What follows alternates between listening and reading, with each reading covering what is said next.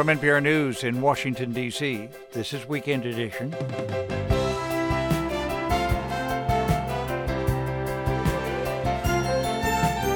I'm Scott Simon. This hour, Ron Elving as a debt ceiling agreement is reached, and scores of people have died in a train derailment in India. The Writers Guild strike what's off, what's on, and what won't be produced in the months ahead. And Luis Alberto Urrea's new novel, Goodnight Irene, inspired by his mother and her friend who drove a Red Cross donut truck to the front lines with Patton's army during World War II. The author was told by his mother's old friend. She said the thing that launched the book. She said, I drove the truck, but your mother brought the joy. First, we have our newscast. Today is Saturday, June 3rd, 2023. Live from NPR News, I'm Giles Snyder. President Biden is expected to sign that bipartisan bill that suspends the debt ceiling until 2025 today. During his address to the nation last night, Biden said the U.S. had avoided disaster through political compromise. Here's NPR's Tamara Keith. It was Biden's first Oval Office address, meant to send a signal about the seriousness of the crisis that was averted. It was critical to reach an agreement. And it's very good news for the American people. No one got everything they wanted, but the American people got what they needed.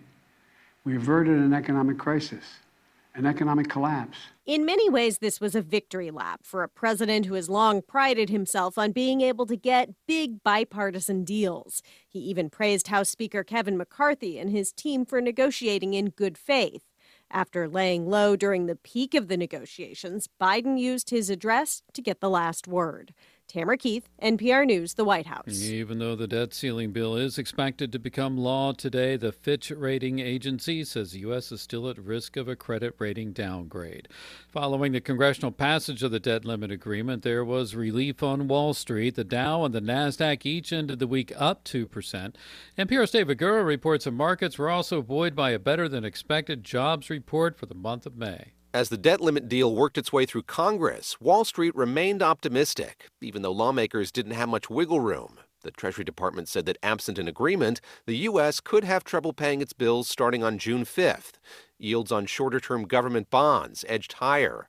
Fitch Ratings says that even with the deal, the United States' AAA credit rating is still at risk. The agency says it's worried about how political polarization affects policymaking and also about the debt and deficits. According to new data from the Labor Department on Friday, the U.S. economy added 339,000 jobs in May. That's almost 150,000 more than forecast.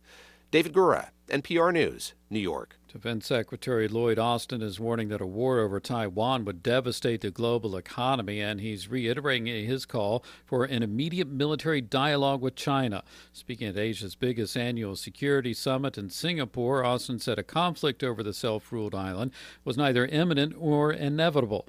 He also accused China of reckless action in the South China Sea. People's Republic of China continues to conduct an alarming number of risky intercepts of U.S and allied aircraft flying lawfully in international airspace. So we will support our allies and partners as they defend themselves against coercion and bullying. To be clear, we do not seek conflict or confrontation. Austin spoke as the U.S. and Canada each sailed a warship through the disputed Taiwan Strait to highlight freedom of navigation. This is NPR.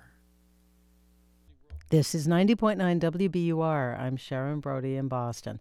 The Spencer Fire Chief says a fire that engulfed a historic church in the central Massachusetts town likely was caused by a lightning strike. The fire was reported yesterday afternoon at the First Con- Congregational Church, which was built in 1863. Nearly 100 firefighters from around 18 departments responded to the scene. No one was injured, but the building's a total loss. Its remains were torn down last night. The cannabis company Trulieve will lay off 128 employees in Massachusetts. That's according to a notice Trulieve filed with the state and a company press release. The company will close retail stores in Worcester, Framingham, and Northampton by the end of this month.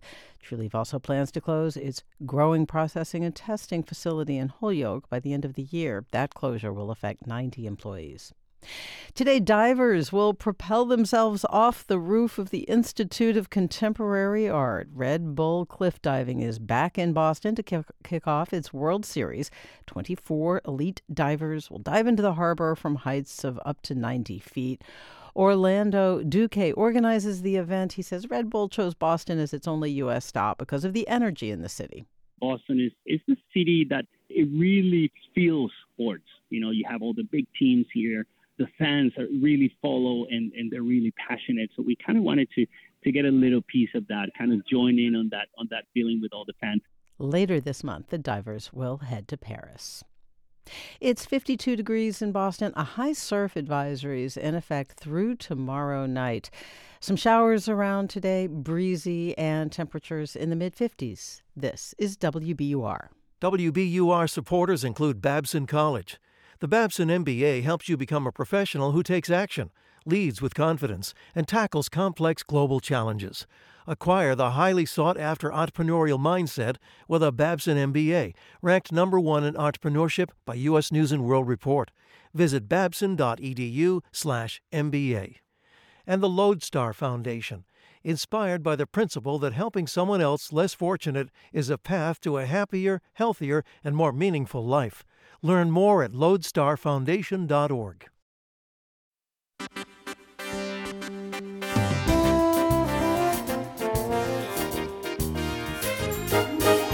This is Weekend Edition from NPR News. I'm Scott Simon. Thanks for being with us. President Biden last night delivered his first primetime address from the Oval Office. The only way American democracy can function is through compromise and consensus. And that's what I work to do as your president. You know, to forge bipartisan agreement where it's possible and where it's needed. President got the agreement that he desired and worked for in the debt ceiling. Following every little twist and turn of this, of course, has been NPR senior editor and correspondent Ron Elving. Ron, thanks so much for being with us. Good to be with you, Scott. The debt ceiling is uh, about to be signed, sealed, and delivered. Was last night's speech what amounts to a victory lap? Well, if Biden doesn't deserve one now, it's hard to imagine when he will. In the last few days, he has seen overwhelming bipartisan support in the House, in the Senate, for his deal to lift the debt limit. It was a deal he'd struck with Republican Speaker Kevin McCarthy, a deal McCarthy could sell to Republicans in the House, yet also a deal Biden could sell to enough House Democrats that they actually provided more votes for the deal than the majority Republicans did. Biden had a big assist there from House Democratic leader Hakeem Jeffries. So the center held, and there is more than enough credit to go around for all those involved. Uh, Biden did make that crucial point in his speech last night the dependence on compromise. It's never an applause line to say that. It's not the fuel for a fiery speech, but it's a plain statement of fact. You need some kind of common ground with so many competing and contradictory claims of individual Americans. They need to be modified to accommodate as many of them as possible. And more good news, Scott 339,000 new jobs reported in May, and yesterday the financial markets applauded with the best day they've had in a long time. President Biden made a point of commending House Speaker Kevin McCarthy. Uh, how does Speaker McCarthy look after struggling to get this job? Fair to say the heaviest lifting in this whole deal fell to McCarthy over the past several weeks. And in this crisis, he looked as masterful as he had looked weak in January when it took those 15 ballots to get him elected. Uh, McCarthy worked his own party with a lot of savvy. He kept his friends close and his enemies closer, if you will, to reference the old Godfather movies. Uh, that gave him several key allies in the home stretch. Uh, people whose own careers have benefited from McCarthy being Speaker, and he managed to divide his detractors and rivals. Uh, in some cases, there were special issues important to individual Republicans, many of them MAGA conservatives. McCarthy could address these, and even if they were adamantly opposed to the deal, in the end, they were willing to stand by their personal debts to McCarthy. Ron, despite uh, this win for President Biden, the list of candidates who are eager to run against him as a Republican next year is growing. We are expecting announcements next week from former Vice President Mike Pence, former New Jersey Governor Chris Christie, and billionaire Doug Burgum, who is also the current governor of North Dakota. Uh, we usually see a lot of ambition in the Senate, and it is still there, but for the moment, the people running are largely current or former governors. Uh, starting, of course, with Florida's Ron DeSantis, uh, former South Carolina Governor Nikki Haley, uh, former Arkansas Governor Asa Hutchinson. Uh, there's also been considerable support in the party for several other current governors. Uh, we're probably going to see the field continue to grow. Well, why not just get behind one candidate to try and take on Donald Trump? Uh, that would work if it were a shared goal, but of course, each candidate thinks they should be the one that others bow to when the others all bow out. Uh, that could still happen. We saw the Democrats consolidate behind Biden in 2020, but for now, it does function as a gift to Trump. It's a replay of the huge field we saw in 2016, a field that let Trump dominate the primaries with way less than half the vote overall. Uh, right now, Trump has to be the heavy favorite of Republican primaries, at least in the polls. But his legal entanglements continue. There may be more indictments soon, perhaps first in the Mar a Lago documents case. So this bears watching, and it's going to get more complicated rather than less. NPR's Ron Elving, thanks so much. Thank you, Scott. One of the worst train disasters in decades occurred in India last night. More than 280 people are dead and about 900 injured after two passenger trains collided. The state where the crash took place has declared a day of mourning. Reporter Shalu Yadav joins us from Delhi. Thanks very much for being with us. Good morning, Scott. Can you tell us what happened? Well, this horrific accident happened late on Friday evening in the eastern state of Odisha, in Balasore district, that's about 140 miles from Kolkata, when multiple coaches of a passenger train derailed before being struck by another passenger train, which in turn derailed as well. Now, there's a third train, a freight train, that's believed to be involved in the accident as well. Visuals on the television and social media show the coaches and the wreckage still lying on the railway tracks, dead bodies being carried away from the spot, even as the scale of this tragedy is still panning out. Now, we have one of the survivors on tape, though unfortunately, we don't have his name. He said he woke up from the impact once the train derailed and saw multiple people piled on top of one another. When he left his carriage, he saw someone had lost their hand, another person had lost their leg, and someone else's face was disfigured. Officials say the death toll is expected to rise further as more bodies are found. The cause of the accident is yet to be ascertained. A probe has been ordered, and the Prime Minister held a high level meeting to review the situation. He's visiting the site today. Hundreds of people are reported to be injured. How, how are the local authorities in Odisha prepared to handle all the people who need help? Well, Scott, the authorities as well as the hospitals are completely overwhelmed. There have been more than 200 ambulances there taking the injured to the hospitals. Those who survive have been looking desperately for their loved ones. And locals are rushing in large numbers to donate blood at the hospitals.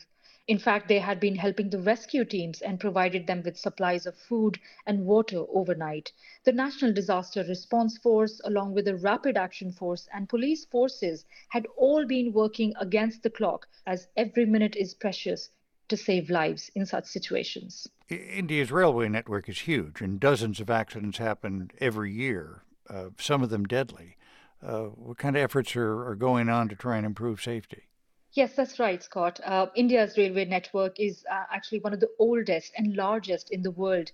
It's always a work in progress. And yes, accidents are very common despite the government investing hundreds of millions of dollars to improve the infrastructure. The latest accident is believed to be the worst India has seen in the last two decades. Now, such mishaps are mostly blamed on human error or outdated signaling equipment. And we have to ask if there are any uh, political implications from this disaster that might occur. Well, Prime Minister Narendra Modi has been getting a flack on social media for the negligence that often causes such tragedies.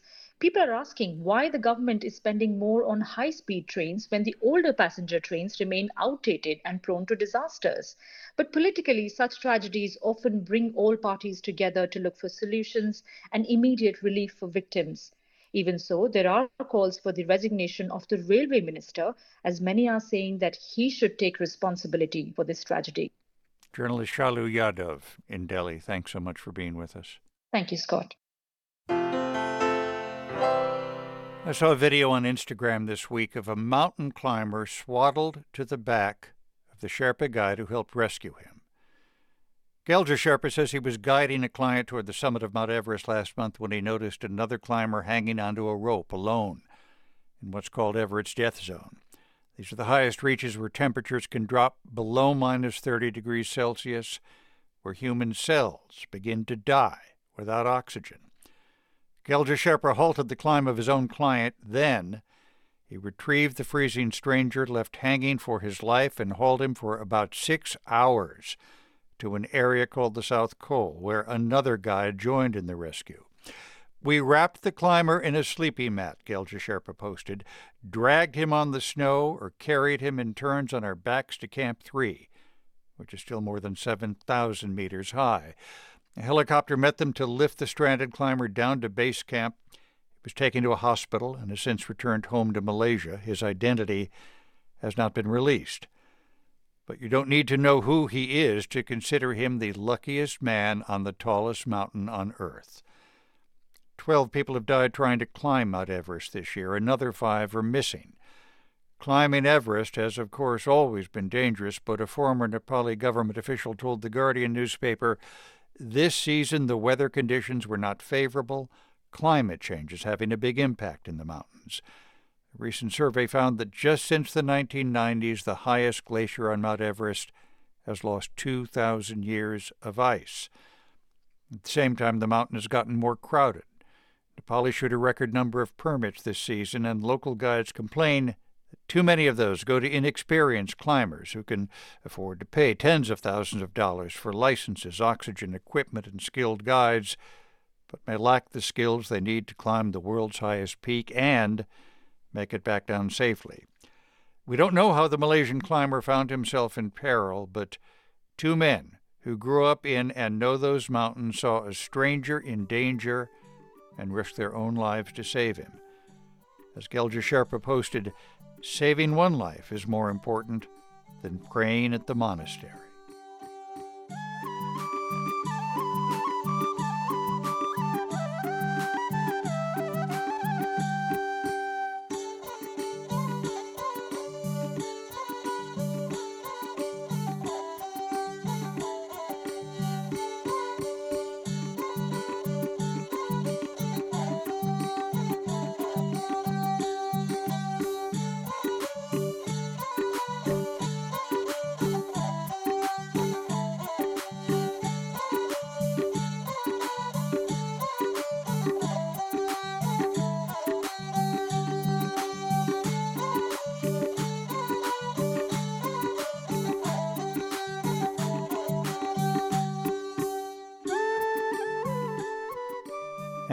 Listening to NPR News. This is 90.9 WBUR. It's 818. Coming up in about 20 minutes, you'll get the story from Colorado on the Mike the Headless Chicken Festival. We're funded by you, our listeners, and by Perkins School for the Blind, global leader in education for children with disabilities. Help more of them access education at perkins.org slash changing lives. Boston Ballet's The Sleeping Beauty on stage now through June 4th at the Citizens Bank Opera House. Tickets at bostonballet.org. And Ocean State Job Lot, partnering with customers to help animal welfare organizations throughout the Northeast. OceanStateJobLot.com. Join WBUR this coming Thursday, June 8th at the Somerville Theater for The Moth Main Stage, featuring live music and five true stories told live with no notes. For tickets, go to wbur.org slash events. I'm Giles Snyder with these headlines. President Biden is cheering congressional passage of the bill that suspends the debt ceiling for two years and averts a government default. Addressing the nation last night, he said he expects to sign the bill today. Despite passage, the Fitch credit rating agency says the U.S. is still at risk of a credit downgrade. Members of the largest Native American tribe in the U.S. are voting today in a leadership election. The Cherokee Nation is deciding whether to hand Principal Chief Chuck Hoskin Jr. another four years. He is among four candidates seeking the tribe's top position.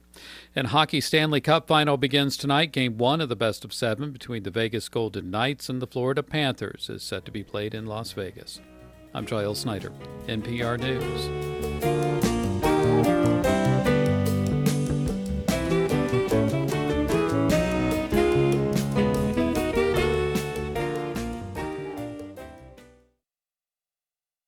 Support for NPR comes from this station and from the NPR Wine Club, where members can explore wines from around the world with stories behind each one and bottles inspired by favorite NPR shows. Available to adults 21 or older. NPRWineClub.org. And from Staples, with supplies to get business done no matter where it gets done, from ink and toner cartridges to technology like laptops and networking accessories. More at Staples stores or staples.com. This is Weekend Edition from NPR News. I'm Scott Simon. Secretary of Defense Lloyd Austin spoke at an international defense summit this weekend in Singapore and laid out a U.S. strategy for rearming itself and its allies in the Asia Pacific region. The Secretary also called on China to reopen lines of communication between the two countries' militaries. For responsible defense leaders, the right time to talk is any time. The right time to talk is every time. And the right time to talk is now. But during his speech, the U.S. and Canada each sailed a warship through the Taiwan Strait. Of course, this angers China, and NPR's Emily Feng joins us from Singapore. Thanks for being with us. Thanks for having me. And tell us more, please, about uh, Secretary Austin's speech. Uh, what did he lay out as U.S. priorities in the Asia Pacific area? Well, much of his speech was to show how the U.S. military is reorienting itself back to being a maritime power in the Pacific. Because remember, the last two decades, the U.S. military was primarily in the Middle East, but now they're pivoting back to the Asia Pacific, which means it's expanding its military drills with Asian partners and allies. Austin talked about sharing new technology with Australia and Japan. And, and one of the big questions is where the U.S. China military relationship is headed. Because earlier this week, China rejected an invitation from the U.S. for their two defense chiefs to speak uh, and China has cut off direct communication channels between the two militaries since last summer. Now, last night, the British think tank that organizes this summit, called the Shangri La Dialogue, they conveniently seated Secretary Austin next to China's Defense Minister Li Shangfu at this dinner we were all at. And the two did shake hands, they said hi to each other, but that's about it. And as you just heard in the intro, Austin said the U.S. is ready to talk to China more substantially. But at the same time that he was speaking, the U.S. Navy and the Canadian Navy, by the way, sailed a warship each through the Taiwan Strait near Taiwan, which China claims as its territory. And how did China respond? Any way in particular? Well, China's defense minister is yet to speak, so we will hear more from him tomorrow. But I managed to interview Lieutenant General He Lei. He helps head the Chinese military academy in Beijing. And he dismissed Austin's speech as a gesture for public show only. He says if the two defense chiefs were to meet, we need to first get rid of unilateral sanctions. The U.S. keeps trying to push back on China's bottom line and threaten its core interests, so the conditions were just not there for a meeting. And Lieutenant General He is referring to the fact that back in 2018, the U.S. actually sanctioned the man who just this year became China's new defense chief, Li Shangfu. So China wants those sanctions dropped first before they agree to any meeting, and they want the U.S. to back off militarily in the Asia Pacific, stop those close exchanges with Taiwan. That's the island China claims as its territory, but the U.S. has a strong interest to protect. And Emily, are those conditions the U.S. could possibly meet? Um, I mean, it, it sounds like they're creating circumstances for more disagreement. You're right, because Secretary Austin just laid out the significant investments the U.S. military is making to buy new weapons, develop new weapons, uh, share those with partners in the Asia Pacific. And in his speech, he made clear the U.S is not trying to create an alliance like NATO in the Pacific, but China doesn't believe him. They're genuinely afraid this is happening, and China just doesn't believe the promises or gestures the U.S. has made. It's demanding things the U.S. is committed to as critical defense strategy, and it's not going to back away from. NPR's Emily Feng in Singapore. Thanks so much. Thanks, Scott. The Biden administration's new rules at the U.S. Mexico border make many people ineligible for asylum. One of those rules says you can't request asylum in the U.S. unless you've already requested it in another country and been denied. For many, that means requesting asylum in Mexico. But as James Frederick reports from Mexico City, it is not clear that Mexico is willing or able to be a safe haven. There's a refugee shelter in Mexico City called Cafemin, known as a calm, comfortable place people call home while their asylum case is decided. The scene today is chaos. Every bit of space in the common area is taken up by people trying to find somewhere where they can lay down Every bit of free wall space is taken up by people stacking their belongings, and as you can hear, the place is full of children, families. Over the last week, Cafemin has been overwhelmed like never before. It's built for 100 people, but 5 to 700 have been showing up at the door every day. It's putting pressure on everything, says Milienne Jean, a 26 year old Haitian here with her husband and three year old son. She says you wait in line for an hour for the bathroom, you wait days for a shower, drinking water is running low too. UNHCR, the United Nations Refugee Agency, is here today providing meals and information about asylum rules. Jean isn't sure if her family will request asylum in Mexico or try to go to the US, but she doesn't have much time to think. The overcrowded shelter is limiting stays to one week. Jean says she and her family will likely be back to sleeping on the street. Híjole, para mí de veras es sumamente doloroso. This is extremely painful for me, says the shelter's director, Sister Magdalena Silva. They're between a rock and a hard place. Outside the front door right now are families with babies that were turned away for the day. They're not alone. Every migrant shelter in Mexico City NPR spoke with said they were well over capacity and they're all angry at the government. Al final, mira, quienes sacamos las cosas. Sister Magda says nonprofit shelters are the only ones making an effort. There's not the smallest bit of political will from the government to resolve this humanitarian crisis. As a result of U.S. policy, more people are requesting asylum in Mexico. At the refugee office in Mexico City alone, there have been more than 10,000 asylum requests this year, almost double last year. But beyond nonprofits and UNHCR, there's almost no support from the Mexican government for these people, says Melissa Vertiz from the Working Group on Migration Policy. Justo lo que ha hecho el gobierno mexicano es solamente recibir las personas she says the Mexican government simply receives people but does not create the conditions that would allow them to stay. The government prioritizes deportation over integration. Several government agencies did not respond to NPR's interview requests, but the Mexico City government has recently opened three temporary shelters for migrants. All this means that Mexico City is now experiencing what's become common in border cities like Ciudad Juarez and Tijuana makeshift camps of migrants sleeping on the street. For the last few months, a quickly gentrifying neighborhood popular with tourists has had a new fixture. It's a really stark contrast here. On one side of the street is this park where there are hundreds of migrants, most of them Haitians, camped out. And on the other side of the street, there's a cute little restaurant, a nice coffee shop. It's just a really striking difference. This makeshift camp near the refugee office has been cleared by authorities several times, but continues to reappear as migrants have nowhere else to go. I spoke to Miluz Santos at the camp. She's also from Haiti. I'm waiting for documents from the refugee office, she says. We're all waiting for the same thing. But the paperwork is confusing. For now, Santos and her husband just want work permits so their family can afford somewhere to live.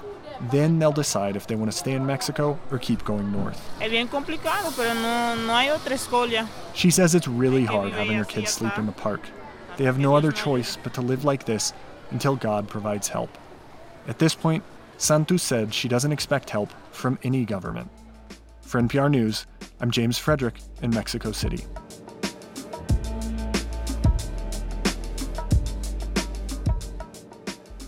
Edward Snowden became a household name 10 years ago after sharing classified information about the National Security Agency's surveillance of U.S. citizens. Whether history counts him as hero or traitor, Snowden did bring about change. In the years that have passed, we have seen the laws changed. We have seen the programs change. Tomorrow on Weekend Edition Sunday with Ayesha, look back at the upheaval in the surveillance community over the last decade. You can listen by asking your smart speaker to play NPR for your station by name.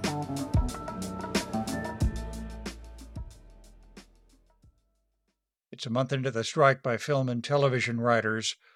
What's been the effect on what we can see or will be able to see in succeeding months? Lesley Goldberg is TV editor at The Hollywood Reporter and joins us now from Burbank, California. Thanks so much for being with us. Thanks so much for having me. The strike by the Writers Guild of America began May 2nd. a lot of the spring season had already been scripted, filmed, produced, but late night shows, for example, have had to suspend production. What, what's the effect? What have we seen or not seen? Well, the late night shows were, of course, the first to go down. And what continues to happen is members of the WGA are picketing studios as well as picketing scripted productions that are still filming right now. And the amount of filming that is taking place in Southern California continues to dwindle. And members of the WGA are now out in force in Georgia, which is a big production hub as well because of the tax incentive program there. So they are now picketing locations and productions. And a lot of these networks and streamers have said, we're going to be okay. We have content, we have high profile new scripted series and movies coming. And what the Guild is trying to do right now is shut down that pipeline. Which shows have been disrupted the most? Well, production on a lot of shows has been either shut down for a day, which can cost studios between $200,000 and $300,000 per day. Billions has been impacted um, with multiple days of, of, shutdowns because of picketers who have found the filming location for that. Um, here in Los Angeles, Loot, the Apple show starring Maya Rudolph, was immediately shut down. The Chi in Chicago. I mean, it, right now, anything that is filming is going to be the target of the, the WGA, especially if it's on the location. Hmm. What about the the rise in shows that are called reality? Uh, and I, I I put that in air quotes. Are they impervious to writers? Many of them are, yes. And that's one of the ways that a lot of the studios and streamers went into strike prevention mode. And that was to greenlight a lot of new reality shows or unscripted shows. So, ABC, for example, will air a show in the fall called The Golden Bachelor, which is an older gentleman looking for love after the loss of his wife. And that is going to be targeting an older demographic that typically tunes in for ABC's game shows like Wheel of Fortune and Jeopardy. And they're trying to really please affiliates with programming like this. Fox is doing a, a show where they're they're going to try to send celebrities to Mars Excuse me, I didn't. I, I, I did. You mean the first person on Mars might be Tony Danza? I don't think they're actually going to try and send anyone to oh, Mars. I right. think it's just you know the the training for it. So it's basically anything that you can put celebrities in that doesn't involve scripts. That doesn't have to be written by members of the Writers Guild. And the cost of doing a scripted show has continued to rise over the last five years. While unscripted shows, it's not the same. You can make them on the cheap and they rate at this point because as we've seen in the industry linear ratings have dwindled because the way individuals watch and consume television has dramatically changed people stream they watch when they want and they watch however much they want and, and what does that do to the status of the strike? Because it, it seems to me that the more the unscripted shows succeed, uh, is it making it more difficult for the writers to latch on with properties if there's going to be fewer productions, even when production resumes? I I don't think that the rise in unscripted is going to hurt the writers because there is always going to be a demand for the next Ted Lasso, for the next Succession. These are mm-hmm. are hit shows that bring awards recognition and drive tune in and subscribers. There's always going to be a demand for original stories. Any indication that any kind of settlement is at hand based on, on your reporting? Well, the AMPTP and the negotiating committee from the Writers Guild have not gotten back to the table since the strike was declared in early May. Right now, there is no date for the Writers Guild and the, the studios and streamers to get back to the negotiating table. So your guess is as good as mine right now. This looks like a fall full of reruns. Well, reruns and unscripted shows. And that's what you've seen. The longer that the strike goes on, the next victim will be the fall schedule. So no new episodes of Law and Order and so forth until well after the strike is over. Our family saw the last episode of Ted Lasso and loved it. Same. I I hope all those writers have uh, have good and rewarding work to do very soon. I, I do too. It's a good creative group eh, for, for a, a, really lovely show that came along at just the right time when we needed it the most. Lesley Goldberg, uh, TV editor at The Hollywood Reporter, thanks so much for being with us. Thank you for having me.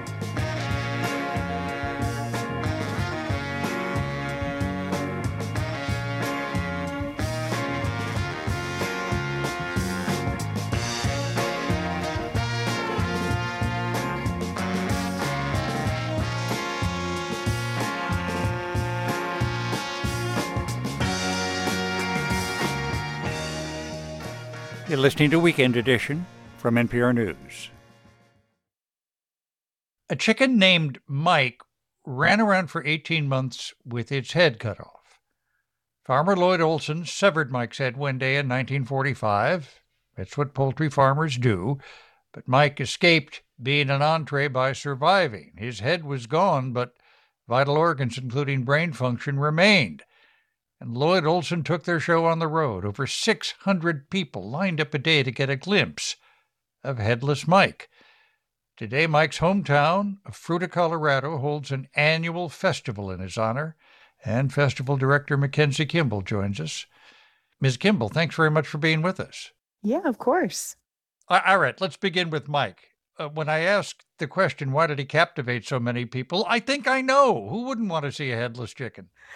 It's pretty exciting, actually, because the story, like you said, happened back in 1945. And for a long time, it, it wasn't really like common knowledge in the city of Fruita. It wasn't a popular story in the 70s, 80s. And um, in the late 90s, a local Rotarian brought it up at one of their meetings in relation to history of the town. And um, it happened to be that one of the recreation directors was a part of the Rotary Club as well, and thought that it might be an interesting thing to bring the community together and celebrate this chicken's will to live and celebrate a little bit of quirky Fruita history. And so they decided to make a festival, and it kind of reincarnated the story of Mike. Hmm. How, how did he manage to survive and live for 18 months? So they actually took him to the University of Utah in Salt Lake City, and there were actually some scientists that took a look at him and basically discovered that the base of the brainstem was still intact, which is kind of for people and animals basic functions. He actually was pretty normally functioning. Um, Lloyd talks about in interviews that he would still try to kind of like preen and um, peck, and he he really behaved like a, a pretty normal chicken because of all that was left behind, even without the head. Oh my word! Uh, what do you you folks do with the uh, Headless Mike Festival? We've had a lot of different iterations, but the current festival, its kind of main feature is a peep and wing eating contest. So we have the little marshmallow peeps as well as chicken wings.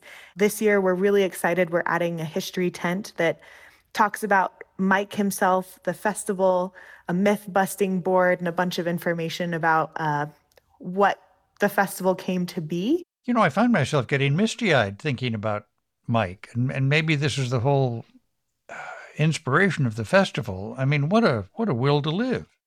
The person who started the festival, I actually know her quite well and was talking to her about, you know, what was it about this story that made you all want to start a festival, you know? And she said, first of all, it was so exciting to celebrate somebody, something's will to live. And secondly, they just wanted the community to have something fun and silly that would bring everyone together. You know, it's it's not political, it's not any particular emphasis on one thing. It's just part of our history and it's something that would make our community proud and just give them a space to enjoy each other's company. Mackenzie Kimball, director of Fruita Colorado's Mike the Headless Chicken Festival. Thanks so much for being with us. Well, thank you. I really appreciate the time.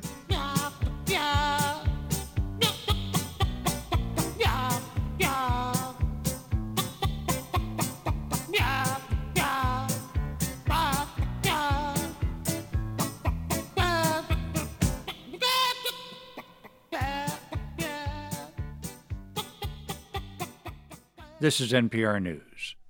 This is 90.9 WBUR. I'm Sharon Brody in Boston. More details are coming to light about what prompted federal officials to demand that the MBTA improve worker safety protocols. The Boston Globe obtained documents showing that in April, a worker was injured by a 2,000 pound weight on the blue line. The next day, a Green Line driver ignored a signal and did not stop for contractors working between the Boylston and Arlington stations. Federal regulators cited these incidents and others when they ordered the T to improve worker safety. The T has until Monday to rewrite its worker safety plan.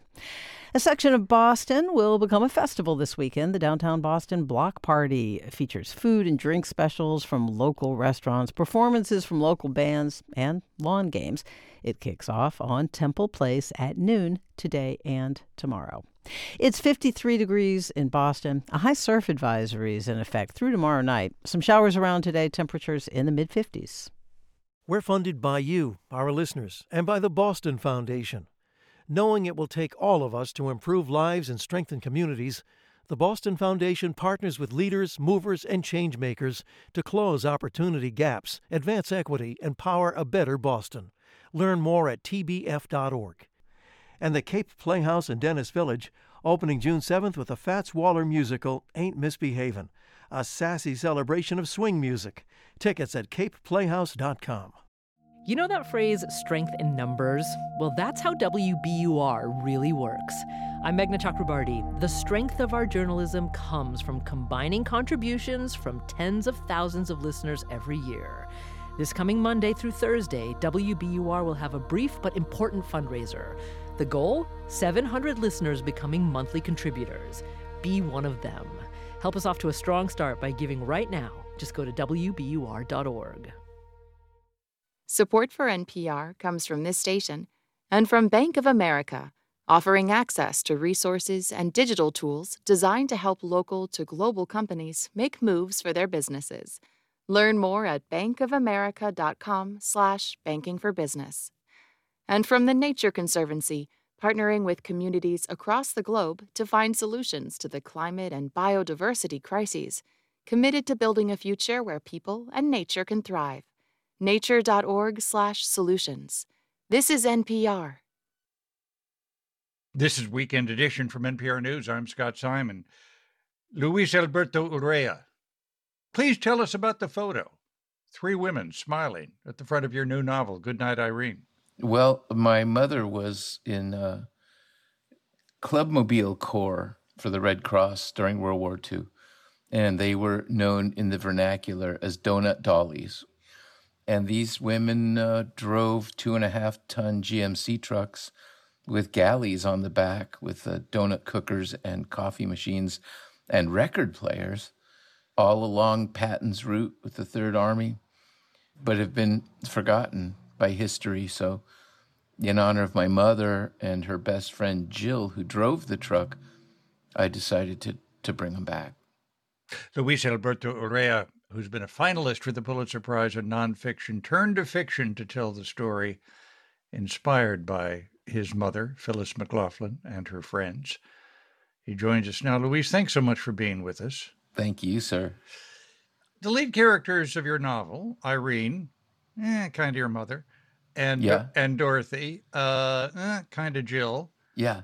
They have different backgrounds, but they shared the hazards of the front lines, didn't they? Oh, they certainly did. Yeah, they couldn't have been more different.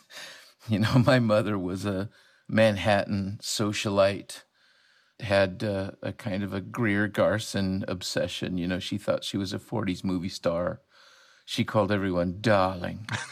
and Jill was a very realistic Hoosier woman, you know, from Indiana, very intelligent. And, uh, you know, I think they became each other's rolling sanctuary under duress. Mm. You're a, a, great novelist when you've turned your hand to fiction, and you know you you should write a great novel.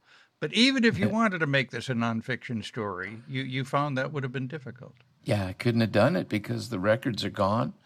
The records building the Red Cross had with all of the the Clubmobile Corps information burned down, I believe, in the early 70s and also most, if not all, of the World War II donut dollies have passed on. Mm-hmm. So um, we thought Jill was dead. My mother had suffered a terrible, at the end of the war, uh, wounding, and uh, it involved an awful crash in the Bavarian Alps off the side of a cliff. And the only thing she would say about it is, we never found the other girl. Mm. And I thought the other girl, that must have been her. It must have been Jill, this this darling Jill she always talked about. And it wasn't. You know, as we were researching, we found materials written by Jill, Jill Pitts Knappenberger. And through some investigation, we found that she was alive. She was 94 at the time. And when she got on the phone with me, she said, You must come see me, but don't wait until I turn 95 if you catch my drift. oh my gosh. And so I thought, I'm already in love with this woman. We went down there, and when she let us in the house, there was a portrait of my mom on the wall, oh. looking like a 40s movie star. And she said the thing that launched the book.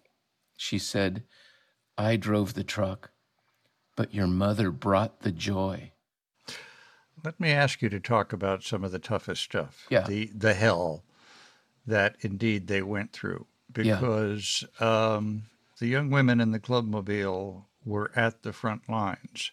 They were part confessor. They were crushes. They were object of desire. They were maternal substitutes. Yes. A lot to carry.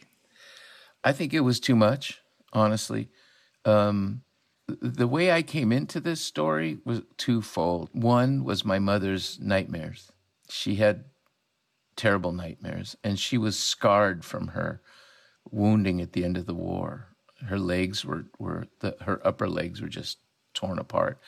Um, but the other thing was that she had an army footlocker that the army provided her, um, even though she was Red Cross and within it were was stuff that she had brought back from the war. And i had strict orders never to open it. And you know what it's like being a boy. You know as soon as mom's gone you open the trunk. And inside was a folio of photos she had taken at buchenwald. Patton asked them to accompany them to liberate buchenwald. They didn't know what they were getting into. And uh, she took photographs of the corpses on the ground. And she told me, I took those pictures until I grew ashamed of taking those pictures. And she said, But I have been ashamed every day of my life since that I didn't keep taking pictures, that I stopped. I don't think they expected to be at the front lines. Yeah. Um, so, yeah, they, they saw everything and they were, I think, expected to keep the boys hopeful, you know, give them a taste of home. Um, so, of course, coffee and donuts. They'd passed out chewing gum, they passed out candy bars, they sometimes brought mail.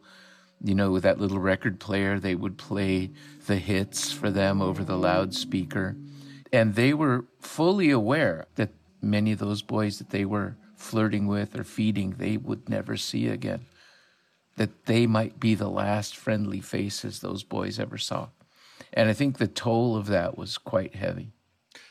I mean, um, you carry that forever, don't you? Uh, there are different responses, which I find interesting. My mother was kind of destroyed by it, and um, I think it drove her mad by the end of her life.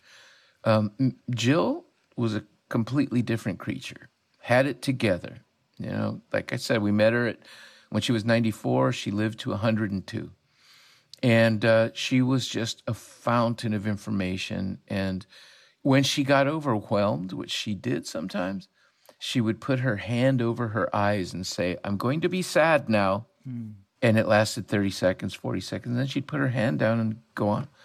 She had everything put in its place. And my mother couldn't keep it contained. What do you hope readers of this fine novel will uh, will learn from your characters, thinly described, uh, your mother and her friend?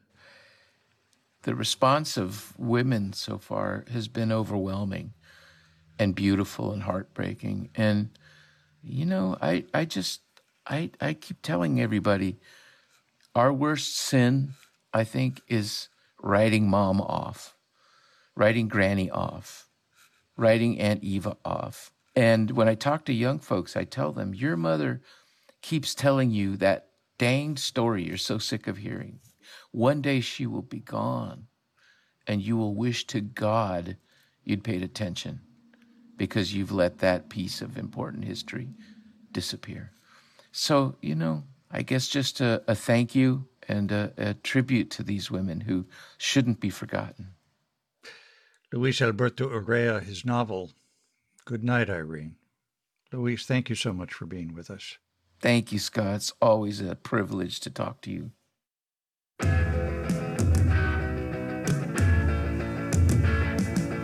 Next time you tell a child, come on now, use your words. Maybe they won't be the tame ones you'd hoped for. CNN highlighted this week some studies from the past few years that insist swearing can be good for you. Yeah, bet you're whatever, really. The headline message is that swearing helps you cope with pain. Richard Stephens, head of the Psychobiology Research Lab at Keele University in Staffordshire, England, told CNN back in 2019 the professor, this is an effing professor, mind you, says that swearing, cursing, sets off a jolt of adrenaline, which reinforces the body's halo defense reflex.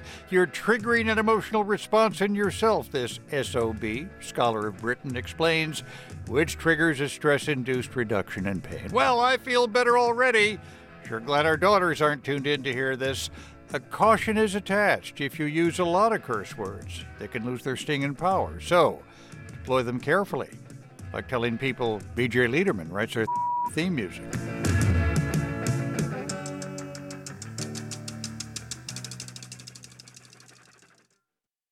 You hear a song by British rock group Lovejoy, and you might feel shaken from a dream.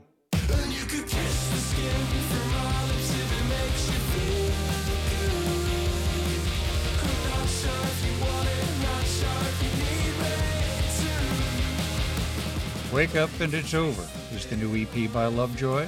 The band was founded by Will Gold and Joe Goldsmith. Will Gold joins us now from Albany, New York, where they're on tour. Thanks so much for being with us. Thank you for having me, Scott. It's a pleasure. You wake up and what's over? Give us a hint. it's no, it's um I'm a bit of a poet. I like my metaphors and you know, I feel like that's what I've tried to do there. yeah. Some people have observed, as I don't have to tell you, that your your music has uh, sort of flavors of 2000 post punk uh, bands like Arctic Monkeys and The Strokes. Uh, what did you hear in those bands that uh, hit home with you? Even in The Strokes, a, a band from the United States, I, I heard a lot of British culture. It felt like the sort of grungy concrete buildings that I've sort of grown up around represented in music, but in a in a fun, dancey way that I could really get into. As if the music was a part of you, something like that? Absolutely. Mm. Let me ask you about the song Consequences.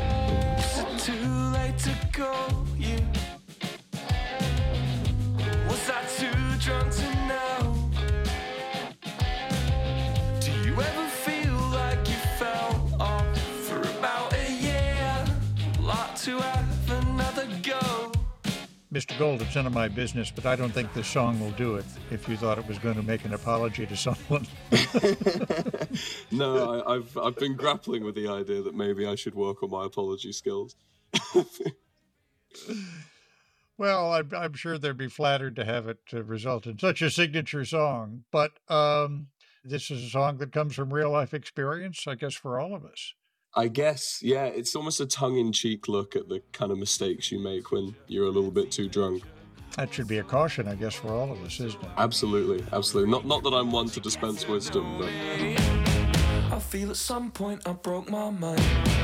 I'm always searching the silent side. I do you won't make it look so easy. You open your hearts up so quickly, it scares me. How does songwriting work with you? Is it a line comes first, a word, a story? Normally, it's the it's the tune first, but I, I have a very big document that I write of everything I feel and and just little lines I come up with, you know, on my walk to and from shops or whatever. I'll come up with a couple lines, and then when I'm really feeling like I'm in my zone to write, I'll pick one of my previously written tunes and put the lyrics over it that I'm feeling at that moment. It's currently 36 pages for uh, this past couple years, and you just keep adding to it and going over it over and over.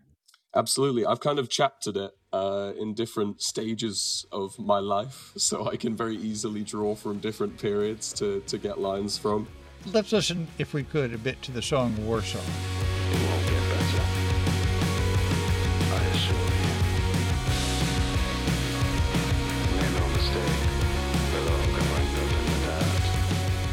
It won't get better. I assure you. Make no mistake, we're all going to It won't get better I assure you, make no mistake, we're all going to end up in the dirt.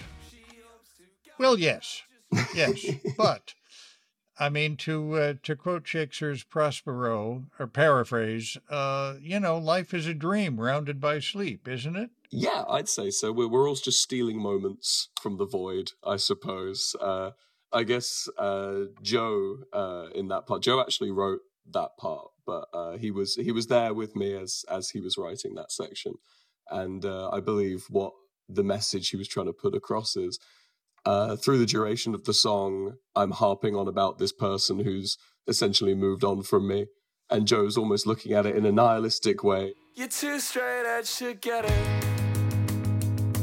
I do anything you ask of me. That's your what for. Well, I mean, I mean, you you can view it as you know we're all going to end up in the dirt, or you can also view it as this is what makes the time we have here so precious, isn't it?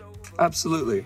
I would like to write a happy song one day. I just I don't know. I always I'm always tantalized by the more pessimistic side of the human experience. Yeah. You're on tour in the United States now. What stories do you tell about us when you get back home to Brighton? American audiences are very different to European audiences. The big takeaway I've had is that I felt a lot more like a performer here than I do in Europe. In in Europe, it feels like I'm in a big party and I've been invited and I'm and, I'm playing to the room and the room are, are dancing along with me. Here in America, it's it's a bit more intimidating. It feels more like I'm on a stage. It feels more like I'm performing to a crowd. This isn't necessarily a good or a bad thing. It's just a it's a difference that I'm getting used to, and it's very interesting because I don't see myself as a performer. Your songs can be heard almost as um, very short stories about romance, missed connections, quarrels, regrets. Do you hope people take in something from your songs? Absolutely, yeah. That that's a big part of why I write and why I, I love making music is to to hope to connect people in any way. It's obviously a lot of letting off steam, you know, getting my thoughts and feelings out uh, off of my brain and onto a page. But it does also come with the added benefit of seeing other people react and being like, "Oh, okay, I'm not alone." Will Gold of the band Lovejoy, thank you so much for uh, speaking with us. Thank you for having me. It's been an absolute pleasure.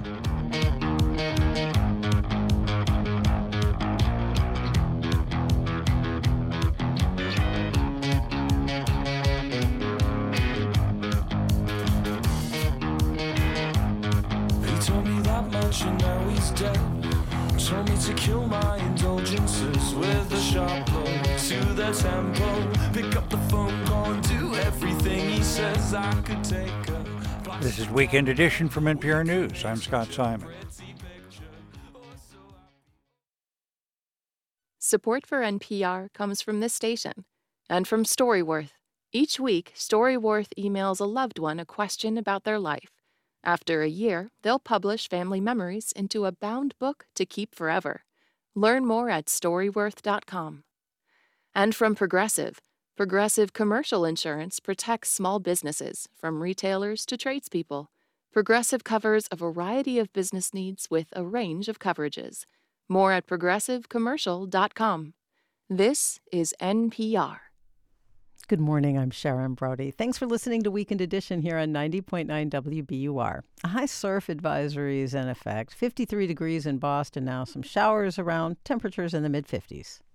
We're funded by you, our listeners, and by Charles River Apparel's warehouse event today in Sharon. Partial proceeds support the Wellness Warriors, an active paddling support group for cancer survivors. Simone Leigh at the ICA. See why Leigh was named one of Time's top 100, now on view, ICABoston.org. And Walden Local Meat, partnering with local Northeast farmers to hand deliver 100% grass fed, pasture raised meat right to your door. WaldenLocalMeat.com. On this week's Wait Wait, actor and director Regina King explains her lifelong crush on Sam Elliott in the movie Roadhouse. Just something about when he has that rubber band in his mouth and he's pulling his hair back and he's about to whoop them. It, it was just sexy to ah. this little girl. I'm Peter Sagal. It's a delightfully confessional new quiz this week. Join us for an all star Wait Wait Don't Tell Me from NPR. Saturday and now Sunday at 10 on 90.9 WBUR. I'm healthcare reporter Martha Bebinger, and this is 90.9 WBUR FM Boston, 92.7 WBUA Tisbury, and 89.1 WBUH Brewster. Listen anytime with our app or at WBUR.org. WBUR, Boston's NPR news station.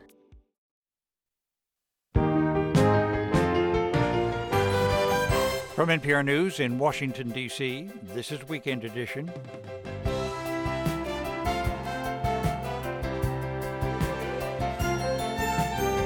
I'm Scott Simon. This hour, analysis of President Biden's address from the Oval Office. And we'll ask Democratic Senator Chris Coons about the debt ceiling agreement.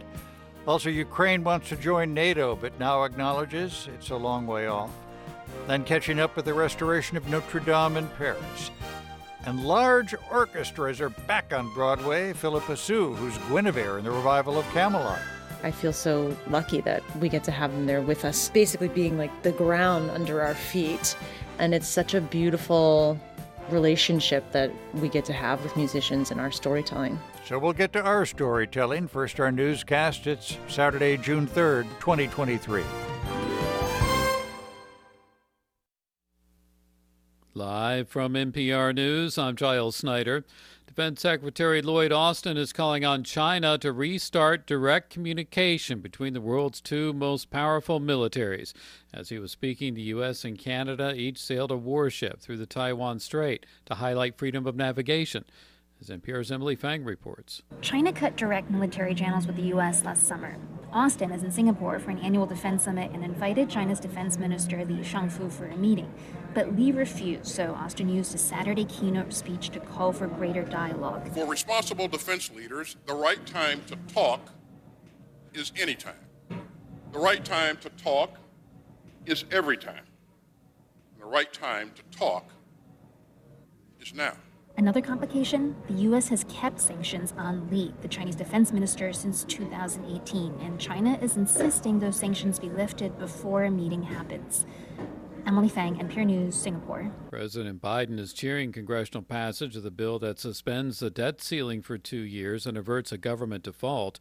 Addressing the nation last night, he said he expects to sign the bill today. And despite passage, the Fitch credit rating agency says the U.S. is still at risk of a credit downgrade. At least 261 people have died and nearly a thousand others injured after three trains collided in the eastern state, eastern Indian state of Odisha. Joe Wallen reports from Delhi. A passenger train derailed and collided head on with another passenger train, according to a railroad ministry spokesperson. During this collision, a third parked freight train was also hit. The cause of the accident is unknown. Throughout the night, thousands of doctors, nurses, and civilians worked to rescue the injured from inside the mangled trains. Anxious families scoured the wreckage for loved ones. The death toll is expected to rise further. India has Asia's longest railway network, but safety standards are poor, and there are several hundred crashes a year on its tracks. For NPR News, I'm Joe Wallen in Delhi. In Turkey, Recep Tayyip Erdogan has been sworn in for his third term as Turkey's president. He took the oath of office following his victory in last weekend's runoff. Here's the BBC's Danny Eberhardt. He's dominated Turkish politics like no other figure since Mustafa Kemal Ataturk, who founded the modern republic a century ago. President Erdogan has already led Turkey for longer than anyone else 20 years as Prime Minister and President. He'll use his new five year term to consolidate his brand of nationalist, socially conservative politics rooted in Islam, with the backing of a parliamentary majority. Critics fear a slide into greater authoritarianism. Meanwhile, NATO Secretary General Jens Stoltenberg is in Ankara to attend the inauguration and lobby for Turkey to drop objections to ratifying Sweden's projected accession to the alliance. And you're listening to NPR News. This is 90.9 WBUR. I'm Sharon Brody in Boston.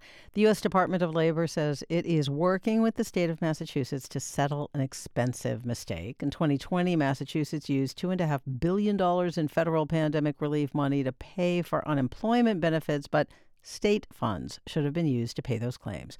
Retailers Association of Massachusetts President Jon Hurst says he does not want businesses to pay more into the state's unemployment insurance fund to correct the problem. And Hurst says he understands the situation is not the Healey administration's fault. We want to work with them. We want to work with our congressional delegation. We want to find real solutions that make sure our UI system is sound and that our small businesses are not hit with uh, costs that are not their fault. The mistake was caught during a state audit. A section of Boston becomes a festival this weekend. The Downtown Boston Block Party will feature food and drink specials from local restaurants, live music, and lawn games. It kicks off on Temple Place at noon today and tomorrow.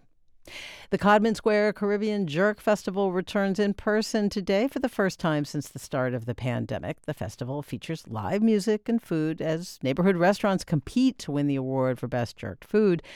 Lorene DeRosa of the Codman Square Neighborhood Development Corporation says she's excited for local businesses to connect with residents. All of our restaurants, they are family owned, so we really wanted to showcase that and their families and how important their heritage is to their business. And, you know, Caribbean folks, they show love through food, so it's important to share that with the community. Today's festival runs from 1 to 5 on the grounds of Second Church in Codman Square. The Red Sox are scheduled to play a twin bill against the Rays at Fenway with games at 1:10 and 6:10 today. Last night's game was rained out and rescheduled for Monday afternoon. This afternoon the Revs play New York City in the Bronx. It's 53 degrees in Boston with a high surf advisory in effect. Some showers around today, breezy, temperatures in the mid 50s, a chance of some showers tonight. Tomorrow, showers likely, and Sunday's highs in the mid 50s. WBUR supporters include Smart Mouth, committed to the prevention of bad breath for 24 hours with two rinses a day.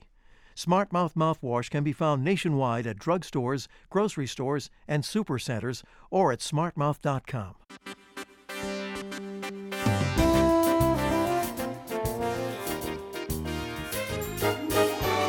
This is Weekend Edition from NPR News. I'm Scott Simon. Thank you for being with us.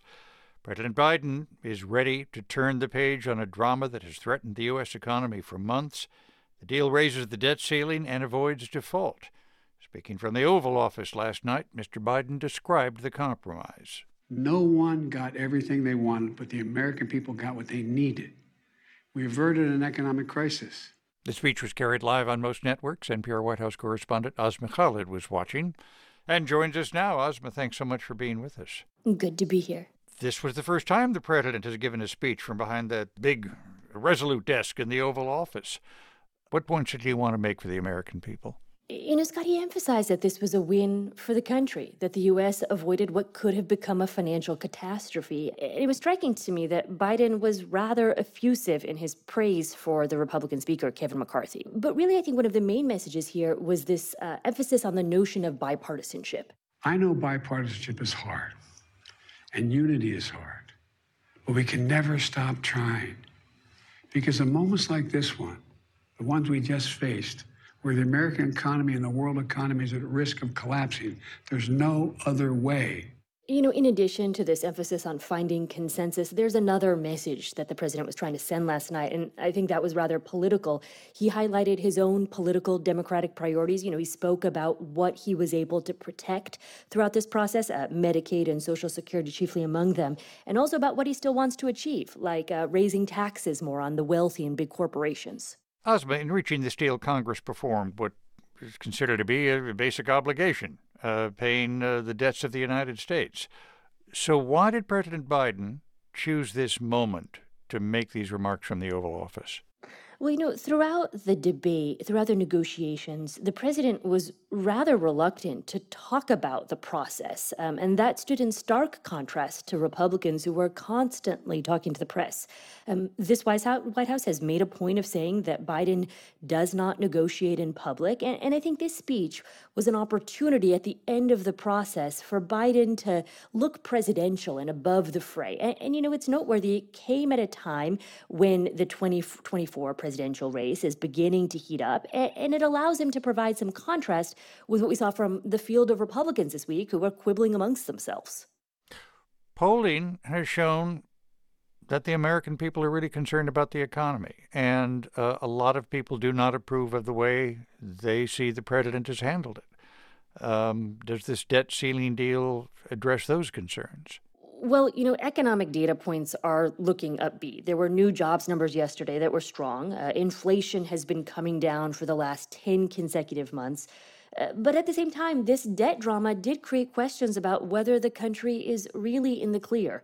Uh, I spoke with a Democratic pollster yesterday, Celinda Lake, who said voters have begun to feel a bit more positive about the state of the economy, but they are nervous about whether or not this stability is really here to stay. Uh, she says that voters need to see these positive economic trends continue for a number of more months in order to really feel confident uh, and ultimately for Biden to get the kind of political credit that he is seeking. NPR White House correspondent Asma Khalid, thanks so much. My pleasure. And we're going to turn now to Senator Chris Coons, Democrat, of course, from the President's home state of Delaware. Senator Coons, thanks so much for being with us. Good morning, Scott. It's great to be on with you again. Well, nice to be with you, sir. What, what does this protracted and often dramatic process show about how, how government, Congress, the executive branch do, do business in this country? It shows, first, unfortunately, that some in Congress today are so reckless that they're willing to hold hostage the full faith and credit of the United States to try and extract concessions. It also reminds us that President Biden is a pro. He knows how to negotiate, he knows how to get the best possible outcome. And as he said from the Oval Office last night, there was a crisis averted. The American people got what they needed and he will sign this debt ceiling deal, this budget uh, legislation into law today, we can all breathe a sigh of relief and move forward with doing the people's mm-hmm. business in Congress.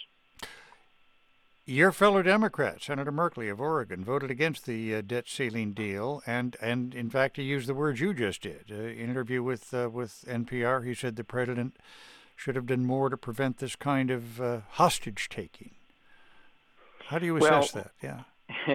Well, look, I have joined Senator Merkley in co-sponsoring a piece of legislation I think is important for our future. Um, it's called Protect Our Credit Act, and it would change the way the debt ceiling is raised um, so that we wouldn't have similar hostage taking in the future. Uh, obviously, I disagree with Senator Merkley that President Biden could have done better or could have done more. Uh, frankly, this was a near perfect outcome given the catastrophic cuts that would have occurred if the bill that passed the House under Speaker McCarthy's leadership had become law. President Biden protected our core priorities, Medicare, Medicaid, and Social Security. He protected the progress that was made under the Inflation Reduction Act in reducing the cost of prescription drugs for households all over the country, in making generational investments in combating climate change, and in the infrastructure bill. President Biden delivered a result that protects the progress the Democratic majority made in the last Congress, and he averted the worst of the threatened harms that the Republican vision would have achieved if they'd been more successful in these negotiations. The president gave uh, credit to Speaker McCarthy. You, um, do you share that? I think the president was being gracious in victory, and I think he knows how to build and sustain relationships, even with those uh, who oppose him. Speaker McCarthy was sharply critical of President Biden in public many times in the last few months. President Biden largely did not respond. He negotiated in good faith, he negotiated privately, and they got to a constructive result. I think what President Biden is doing is showing the leadership necessary mm-hmm. to build a working relationship with Speaker McCarthy. Look, Scott, the structure of our country, of our Constitution and our Congress requires compromise if Republicans and Democrats, if our leaders in the White House and Congress can't work together, everybody suffers. President Biden knows that. He made clear in his address from the Oval Office last night he's still swinging, he's still got priorities, he intends to keep fighting for the working people of America, but he also was able to be gracious and show respect for how Speaker McCarthy conducted these negotiations. Uh, despite reaching the deal, a major credit agency, Fitch Ratings, uh, decided to keep the U.S. Uh, credit on negative watch. Uh, our economic correspondent Scott Horsley says they point to a steady deterioration in governance over the last 15 years. What do you make of that? Well, that's something we should all take seriously. Frankly, if we had defaulted, it would be a huge win for Xi Jinping and the People's Republic of China, for Vladimir Putin and for Russia. We would be weakened at home and abroad. And the fact that we averted default this time is a credit to our current president. Partly what I think that rating agency is signaling is it's not guaranteed that President Biden and Vice President Harris will be reelected. And the alternatives, as we saw in um, some of the squabbling between the different Republican nominees, or excuse me, candidates for president, many of them, if they were elected president, including the former president Donald Trump, uh, might well have defaulted. Former President Trump was mm-hmm. cheering on those in the House majority who were threatening default and c- considering seriously taking us over an economic cliff.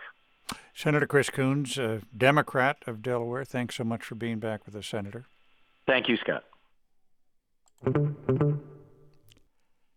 A handful of states in the South have an official holiday, June 3rd, to honor Confederate President Jefferson Davis on his birthday. Though there's not a lot of fanfare around it, some of those states still resist calls to remove Confederate holidays altogether. Here's Justin Hicks from Louisville Public Media.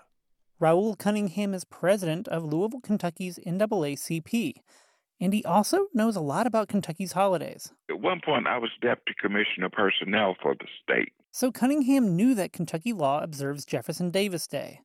It's still a workday for state employees, and many Kentuckians don't even know it exists.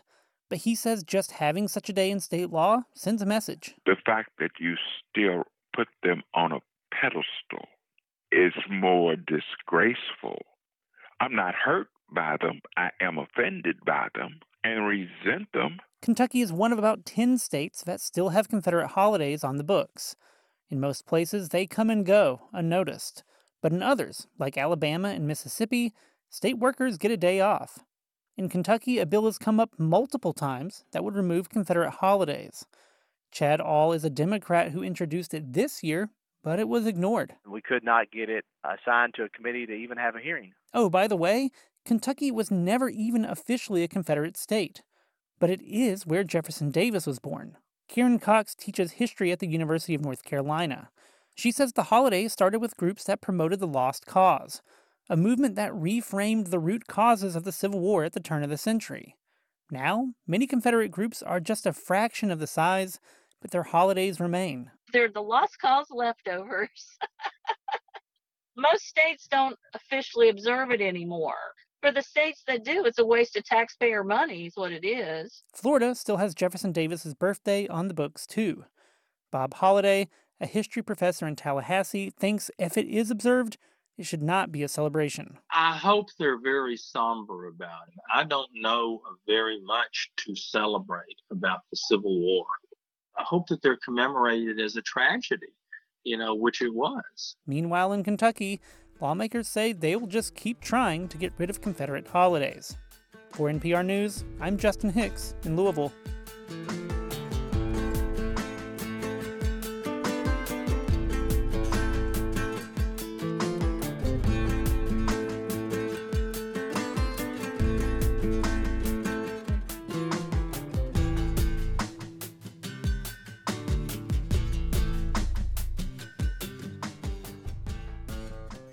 And you're listening to NPR News. In about five minutes here on 90.9 WBUR, you'll hear about developments in Ukraine's bid to join NATO.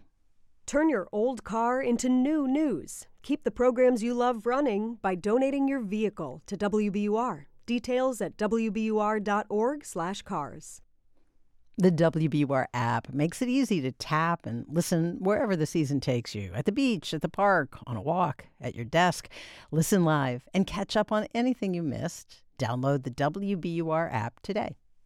We're funded by you, our listeners, and by Soaring Hawk Meditation Center, celebrating the present moment with a new exhibit on mindfulness located in Littleton, Mass. More at soaringhawkcenter.com. Zoo New England, Zoo What Makes You Happy. Discover incredible wildlife and learn about nature at Boston's Franklin Park Zoo and Stone Zoo in Stoneham. ZooNewEngland.org. And Good News Garage, over 5,500 donated cars given to New Englanders in need need since 1996. Tax deductions and free towing. GoodNewsGarage.org. I'm Giles Snyder with these headlines. President Biden is expected to sign the bipartisan bill that raises a debt ceiling today. During his address to the nation last night, Biden said the U.S. had avoided disaster through political compromise. Despite the debt ceiling agreement, the Fitch credit rating company says it's maintaining a negative watch on the government's credit because of repeated brinksmanship over the issue. And Churchill Downs is suspending racing operations following the deaths of 12 horses last month, including seven in the run up to last month's Kentucky Derby. Officials say they're planning to conduct a top to bottom safety review. I'm Giles Snyder, NPR News.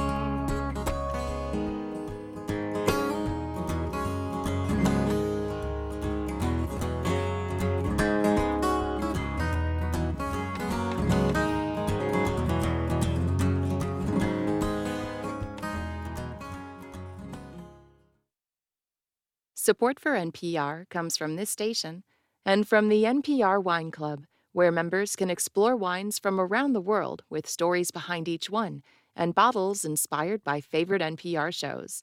Available to adults 21 or older. NPRWineClub.org. And from Staples, with supplies to get business done no matter where it gets done, from ink and toner cartridges to technology like laptops and networking accessories. More at Staples stores or staples.com. This is Weekend Edition from NPR News. I'm Scott Simon. Hundreds of Indiana doctors are coming to the defense of Dr. Caitlin Bernard, who was recently punished by a state licensing board for speaking publicly about providing an abortion to a 10 year old rape victim. They're speaking out against that decision and warning it could have dangerous implications for public health. NPR's Sarah McCammon has the story.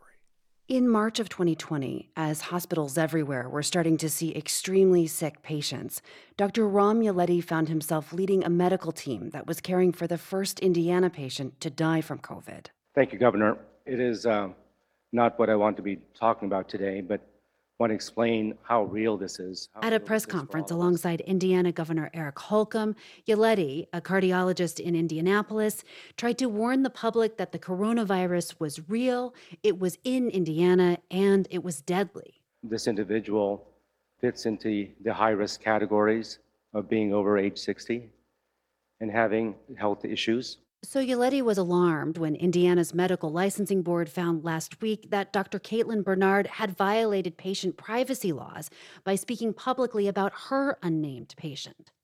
Last summer, days after the Supreme Court overturned Roe v. Wade, Bernard told the Indianapolis Star she'd provided an abortion for a 10 year old rape victim who'd had to cross state lines after Ohio banned abortion.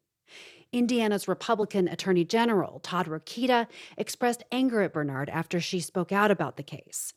Her employer, Indiana University Health, conducted its own review last year and found no privacy violations, but the licensing board took up the case after Rokita complained and voted to reprimand Bernard and fine her $3,000. In an open letter to the board written by Yeleti, more than 500 Indiana doctors say the decision sets a quote, dangerous and chilling precedent. I hate to say, I think this is completely political. I think the medical board could have decided not to take this case. Indiana's medical licensing board has not responded to requests for comment. Another doctor who signed the letter, Anita Joshi, is a pediatrician in a small town called Crawfordsville. I very often will say to a mom who is, for example, hesitant about giving their child a vaccine, well, you know, we have had a 10 year old who has had mumps in this practice. But now she worries she could get into trouble for those kinds of conversations. So does Bernard Richard, who practices family medicine outside Indianapolis. He says it's part of his job to educate the public, just like Dr. Caitlin Bernard did due to this incident, I had patients who said to me, I, I had no idea that someone could even get pregnant at the age of 10. You can easily see how that might be important when someone's making decisions about controversial issues such as abortion. This information matters. An advocacy group for healthcare providers called the Good Trouble Coalition also condemned the licensing board's decision. In a statement, the group noted that the American Medical Association Code of Ethics says doctors should, quote, seek change when laws and policies are against their patients' best interests. Dr. Tracy Wilkinson, who teaches pediatrics at Indiana University School of Medicine, is a coalition member and a good friend of Dr. Bernard. As a physician in Indiana, everybody is scared, everybody is upset, and everybody is wondering if they could be next. Wilkinson also signed Yeleti's open letter, which asks Indiana's medical licensing board to reconsider its decision to punish Dr. Bernard. It's set to be published as a full page ad in the Indianapolis Star on Sunday. Sarah McCammon, NPR News, Washington. Ukraine's President Volodymyr Zelensky is giving up hopes of having his country join NATO anytime soon. After months of urging that NATO's members admit Ukraine, he acknowledged yesterday it would be, quote, impossible for that to happen before the war with Russia ended. We're joined now by John Deni, research professor at the U.S. Army War College and a non resident senior fellow at the Atlantic Council. Professor Deni, thanks for being with us. My pleasure, Scott. Just a couple of days ago, President Zelensky met European leaders in person and urged them to admit Ukraine to NATO. What do you think changed? Well, I think, frankly, he is uh, merely acknowledging the reality of the situation, confronting uh, the alliance and and Ukraine. Clearly, there are members within the alliance, most notably the Baltic states, Poland, that have been pushing hard for NATO to pull Ukraine in sooner rather than later, to uh, offer them otherwise security guarantees if membership is not immediately possible. Yet, uh, I'm sure uh, Mr. Zelensky's ambassador here in Washington has been informing him that there is still resistance to that. And I think, obviously, the part of the resistance is that the United States and its NATO allies are not terribly eager to get pulled into the war with their own troops. Well, of course, and that raises the question because the, the NATO treaty stipulates that an attack on one member country is regarded as an attack on all of them. Is this as fundamental as NATO countries didn't want to go with war, to war with Russia. I think that's exactly right. And, and you've, you've hit the nail on the head. The key part of the treaty is so called Article 5, and it is the part of the treaty that commits each ally to the defense of all the others if there's an attack on them. Clearly, uh, NATO and the allies are not eager to become involved directly in the war. Now, that still leaves open the possibility of the allies at their summit in Vilnius coming up in just a few weeks in July leaves open the possibility the Allies may offer some clearer path to NATO membership or some other kind of security guarantees short of full membership. Frankly, I still think those two things would be a bad idea right now. Well, let me draw you out on that. You think that if Ukraine formally became a member of NATO, it could frustrate an eventual agreement to end the war in Ukraine? Well, Scott, let me be clear. I, I, think eventually Ukraine does need to be a member of the alliance. I think after the war is over, membership of Ukraine in NATO is going to be the only way to uh, deter a future Russian attack and all the instability and insecurity that would then have for vital U.S. interests across Europe.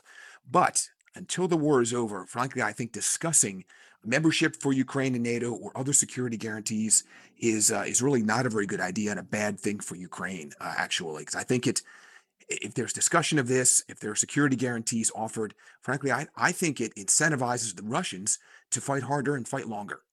Uh, this war is going to have to end through a political settlement, and uh, the Russians will not be very eager to end it if they know Ukraine is going to jump into NATO as soon as it's over. Do you think this will be regarded as a setback in Ukraine? I don't think this will be regarded as a setback in Kiev so much as it is a statement of reality by the Ukrainian president. Let's remember that he has been a tireless advocate for membership of Ukraine in both NATO and the EU. I don't see that changing, even if he does acknowledge the reality that that membership may not be offered at the Vilnius summit next month. Does Ukraine really need to be a formal member of NATO? I mean, they're they're getting an awful lot of assistance from member states already, aren't they? They're getting an awful lot of assistance. That is exactly right. But we know that the rhetorical commitments, the policy statements, the agreements that have been entered into between Ukraine and the West or Ukraine and Russia, those things have not protected Ukraine in the way that Kiev and, those of us in the West had hoped. Uh, the commitment of NATO to eventually allow the uh, this country into the alliance, the 1994 Budapest Memorandum between the UK, the US, Russia, and Ukraine. None of those rhetorical commitments really did the job. Uh, it's going to take NATO membership, the commitment of Article 5, and specifically the commitment of the United States to uh, help defend Ukraine eventually once uh, the war ends and uh, to deter the Russians from another attack. John Deni, research professor at the U.S. Army War College and non resident senior fellow at the Atlantic Council. Thanks so much for being with us. My pleasure, Scott. Thank you.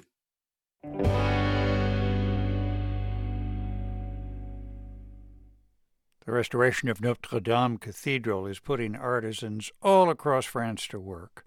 The landmark at the heart of Paris is slated to reopen by December 2024 after the devastating fire there in 2019. Here's NPR's Eleanor Beardsley.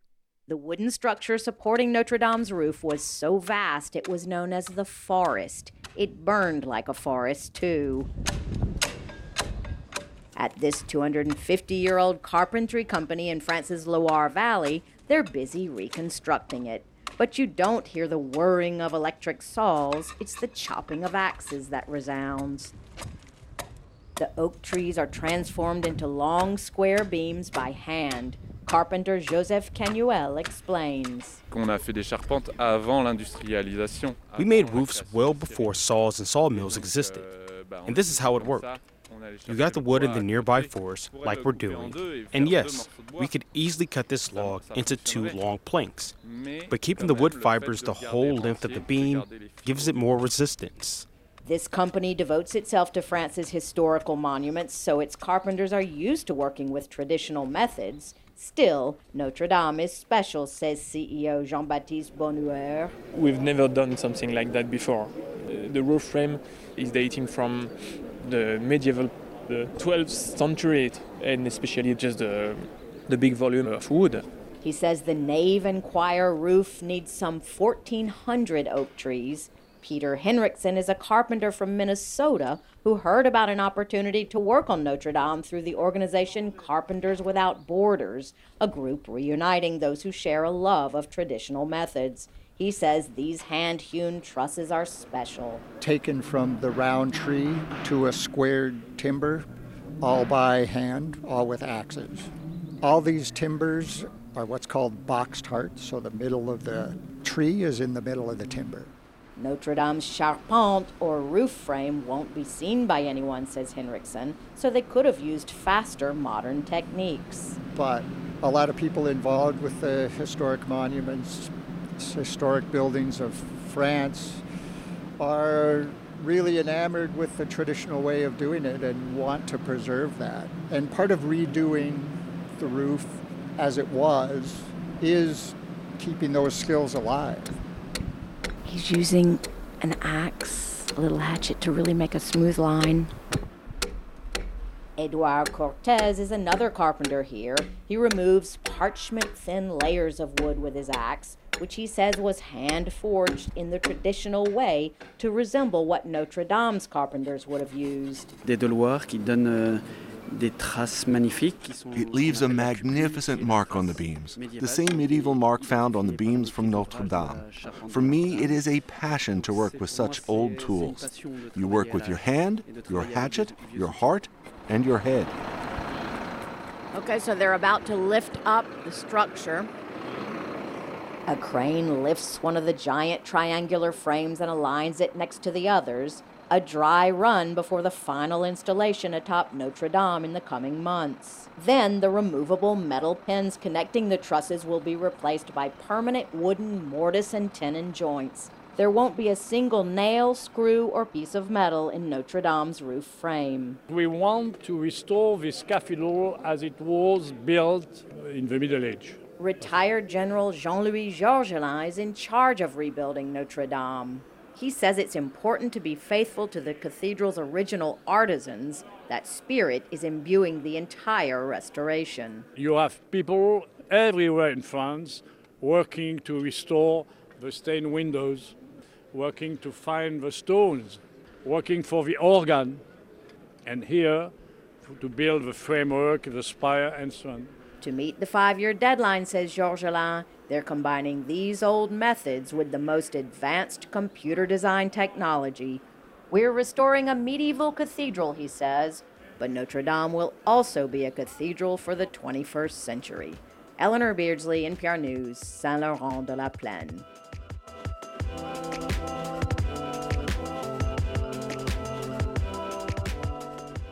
In the 1940s, competing forces engaged in a bloody civil war in China. In the final days of the conflict, one little girl was trapped on a beach with no escape. 24 soldiers sacrificed themselves on this beach. Three others died nearby. I built this temple to honor the 27 soldiers. Communist soldiers saved her life. All these decades later, she's trying to keep her story and that history alive. That story later today on All Things Considered from NPR News. You can tune into your member station or listen at npr.org.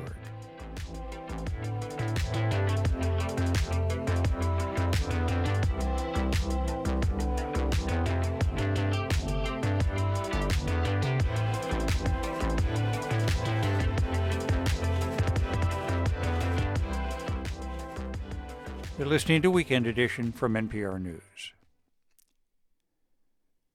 Some residents and businesses are scrambling to find insurance coverage in California.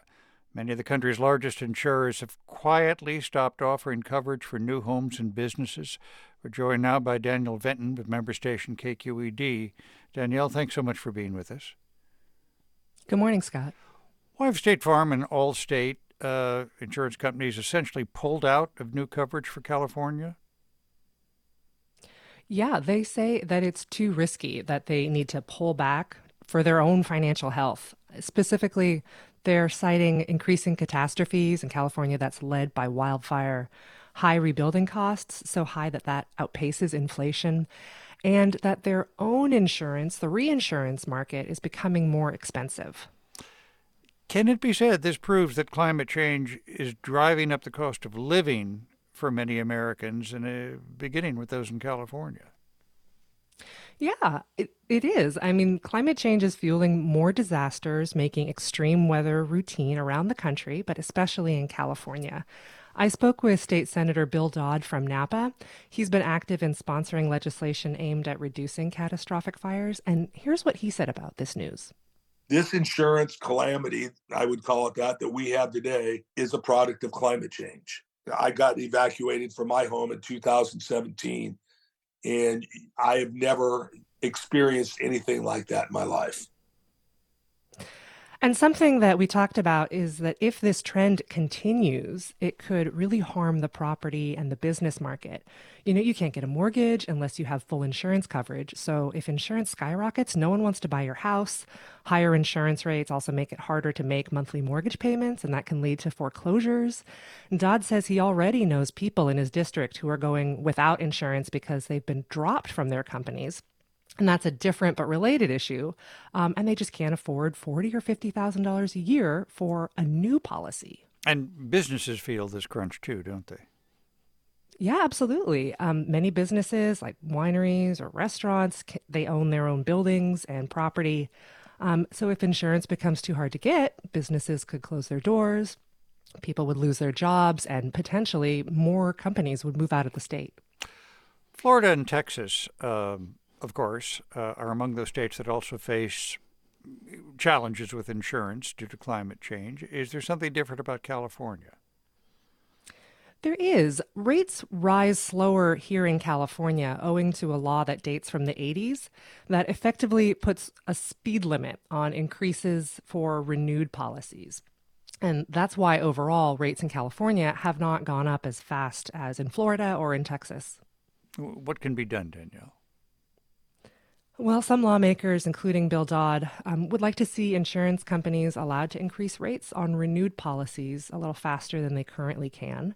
And he hopes that that, paired with efforts to increase fire safety, doing things like uh, intentional burns or clearing brush may ultimately sort of rebalance the insurance market. There's also proposals to restrict where new homes are built and to encourage the state to do even more to stem fire damage. I mean, but it's really tough because those are long term solutions to a problem that people are feeling right now.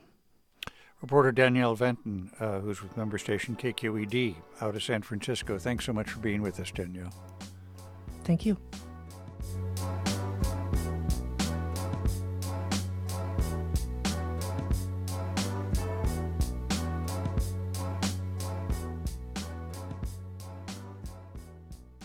This is NPR News.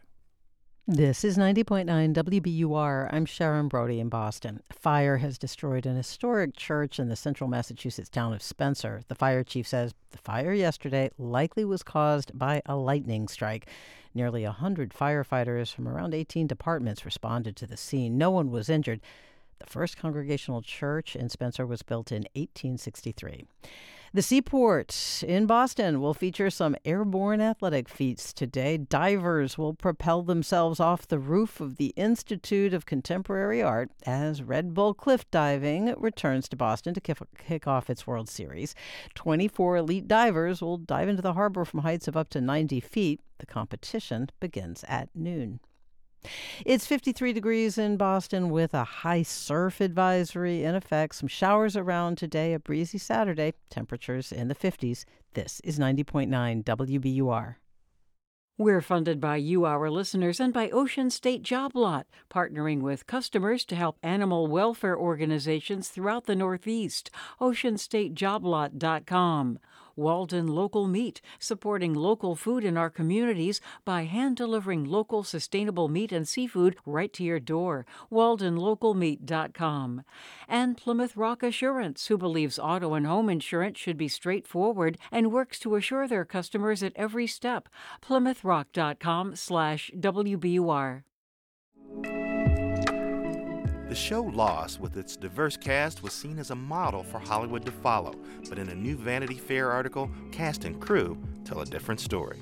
I would say years later that I began to hear that it was a punishing environment to work on. I'm Eric Deggans. Why is it so hard to shift away from a toxic culture in Hollywood? That's on the next All Things Considered from NPR News. Today at 5 on 90.9 WBUR, Boston's NPR news station. Support for NPR comes from this station and from the Walton Family Foundation, working to solve social and environmental problems to improve lives today and benefit future generations. More information at waltonfamilyfoundation.org. From the Kauffman Foundation, providing access to opportunities that help people achieve financial stability, upward mobility, and economic prosperity, regardless of race, gender, or geography. Kauffman.org and from the Doris Duke Foundation. This is Weekend Edition from NPR News. I'm Scott Simon, and I look forward all week to saying, and now it's time for sports.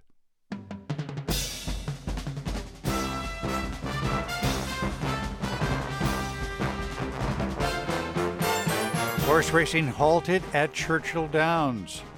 Panthers on ice. Can anyone stop them? NBA Finals, Nuggets. Ah, bring the heat. Michele Steele of ESPN joins us. Michele, thanks very much for being with us. You bet, Scott. Good morning. Uh, good morning. Company that operates Churchill Downs, uh, host of the Kentucky Derby, announced yesterday it will suspend horse racing after this weekend, move the races to a different location. Of course, this comes after 12 horses died at Churchill Downs in just the past five weeks. What do we know about the investigation and what's ahead? Yeah, well, Scott, you know well, and I know that when people have to put out bad news, there's just something about Friday night, yes. right? Yeah, Absolutely. And, yeah, and that's what we saw from Churchill Downs. Of course, they host the world famous Kentucky Derby. You said it yourself 12 horses have died at the track since April. And uh, they've decided to make this, this pretty historic decision. They're going to suspend all racing operations from June 7th until July 3rd to figure out what's going on. And that can be a pretty heady time for the track. You know, you've got Father's Day there, you've got Belmont to name yeah. a couple big draws. And here's the thing here's what's confounding they haven't been able to find a commonality between all these horse, horse deaths.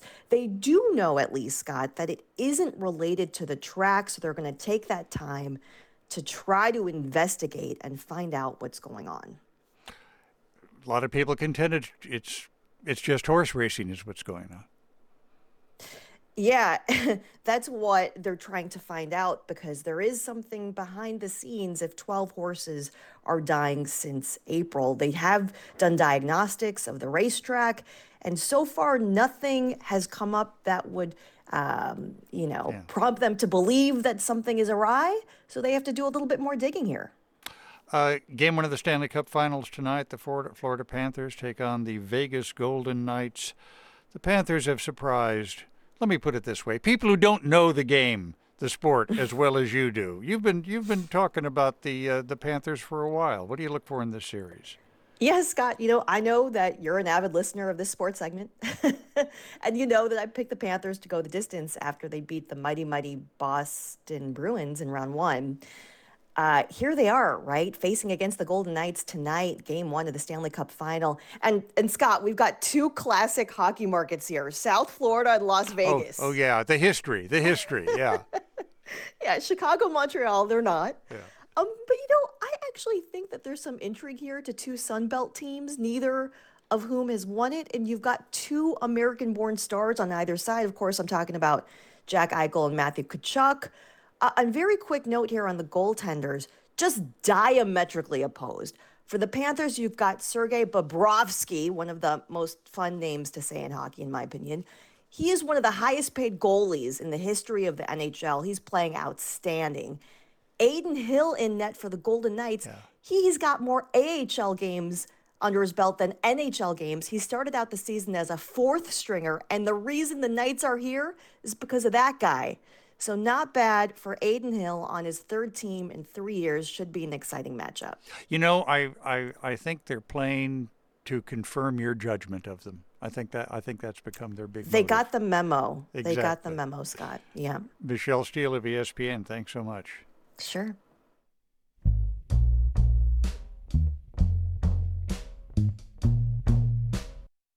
Open Throat by Henry Hoke is a novel that opens with a singularly arresting sentence. I've never eaten a person, but today I might. The narrator, who tells us that humans cannot make the noises of his name that his mother gave him, is known by two legged inhabitants of Los Angeles as P 22, the puma. who in real life lived in Griffith Park from 2012 to 2022, every day for him is a struggle to survive the effects of being crowded out of his habitat by floods, earth rumblings, and human animals. Henry Hoke, who also directs Enter Text, the literary events group, joins us now. Thank you so much for being with us. Thank you for having me, Scott. Help us understand how P22, what he has to do just to live every day. Well, I think that it was such an inspiration to me to be living, you know, as a contemporary of this lion because I moved to the neighborhood of Los Feliz, um, right by Griffith Park in Los Angeles around the same time that P22 crossed the 405. And it was really interesting to think about how much um, P22 became sort of a stand in for the, the urban encroachment on wildlife and wild spaces and made me think of how sort of isolated you can be in Los Angeles. And I think those kind of things were always echoing for me before I left Los Angeles and thought I should write a book about it. And then came to this narrator as the way to do it. What he had to go through to survive the encroachment on uh, the habitat of natural wildlife. But on the other hand, were people right to be afraid of it? I wonder about that. I think that largely people were excited, as far as I knew, to to possibly encounter um, P22. I think they were probably afraid more for their dogs, the same way they were afraid of coyotes for their dogs and things like that. But there was, I feel like, a kinship with anything wild because I think we all, as Los Angeles residents, had a a wild experience of nature um, from everything, you know, the earthquakes, the floods, the drought, wildfires that would burn like volcanoes on the hills. Um, and I think that to think of a, you know, a larger animal that was going through this as well. I think there was a kinship for the people of Los Angeles in this Puma. So many fans and fandoms were formed. P22 finds a common cause with a, a group of people. Please let me ask you to read a section, if we could. Yeah, sure. When the sun drops below the ridge, I leave the dried up ravine and go to town.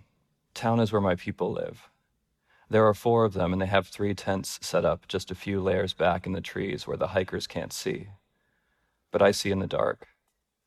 The people in town smell familiar to me, a smell like warmth or the woods, not the sweet hiker smell that makes my head hurt. And that's how I found them a while ago and found their pile of trash and the smaller animals that come to eat their trash and offer themselves up to get eaten by me. And these are human beings living in, I guess, what a lot of the world would refer to as a homeless encampment, aren't they? Yeah, this is a small tent group of unhoused people, yeah, in Griffith Park. Does P22 consider himself the protector of this pack? I think so. I think there's a and there's a symbiosis. Um, you see here, there's there's like a the leftovers that P22 can can eat or taste. And then there's also this idea of yeah, um, P22 has been, and I call my cat Hecate. sort of a, it's it's formed a separate identity for me, you know, from the actual lion. But Hecate, uh, Hecate feels this community in this space. These people who are living adjacent to each other in tents and um, you know, sharing food, taking care of each other. Calling it town is like this is the first encounter of like people in place and people forming a small civilization on the cat's terms. It's outside of the horror of a freeway that it's crossed and um, the violent past it's had with its own kind when its father sort of, you know, rejects it and hunts it. The puma begins to recognize human words, which is part of the the utter charm of your writing is the wordplay. Uh, the city spread out is L.A. E L L A Y he overhears people talking about scarcity, and that becomes scarcity. What's happening to the puma that he begins to piece that together, do you think? Yeah, I think that um, these words keep storming around in its head and getting confused. You know, the idea of a therapist as something is it prey or is it a service or you know, is it is it sustenance? What is it in, you know, relation to people? And then scare city, right? Two words being instead of scarcity, which it experiences very acutely, but it um it hears that as a place, like a place we inhabit, and I think that really some of those things just made sense to me, I think, and so I had a lot of fun making them the ways that the cat is ordering the world.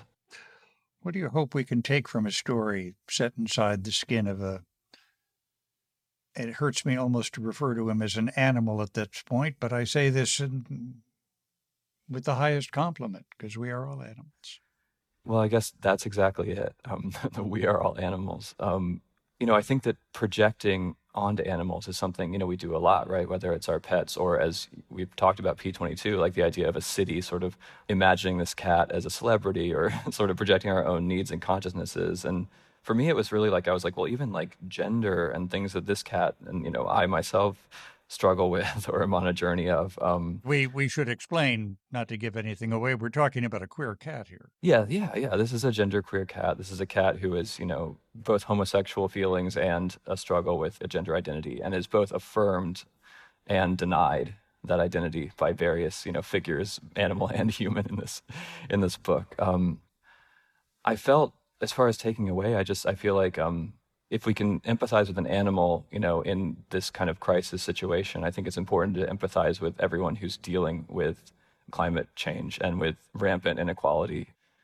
I think just finding the empathy in, in every figure and in how we're all connected around what's happening to our world, I think is was really important to me as I wrote it. Open Throat is the new novel from Henry Hoke. Thank you so much for being with us. Thank you, Scott. Audiences at some Broadway musicals this season are noticing the return of something that was once familiar. For years, Broadway orchestras have been shrinking. Some shows have as few as four musicians, but several new productions feature big orchestras again. Jeff Lunden reports. When Sweeney Todd premiered in 1979, Jonathan Tunick orchestrated it for 26 musicians. But in every subsequent Broadway revival, it's used a smaller orchestra until now. Attend the tale of Sweeney Todd. His skin was pale and his eye was odd. The new revival of Stephen Sondheim's musical stars Josh Groban and Annaleigh Ashford, and it features the full complement of strings, woodwinds, brass, harp, and percussion. Tunick says audiences can feel the weight of that large ensemble in the opening number. What happens there is that the brass come in for the first time, supporting the chorus, except for the low instruments. We hold them off to the second bar. So swing your razor wide, boom, swing. swing your razor wide,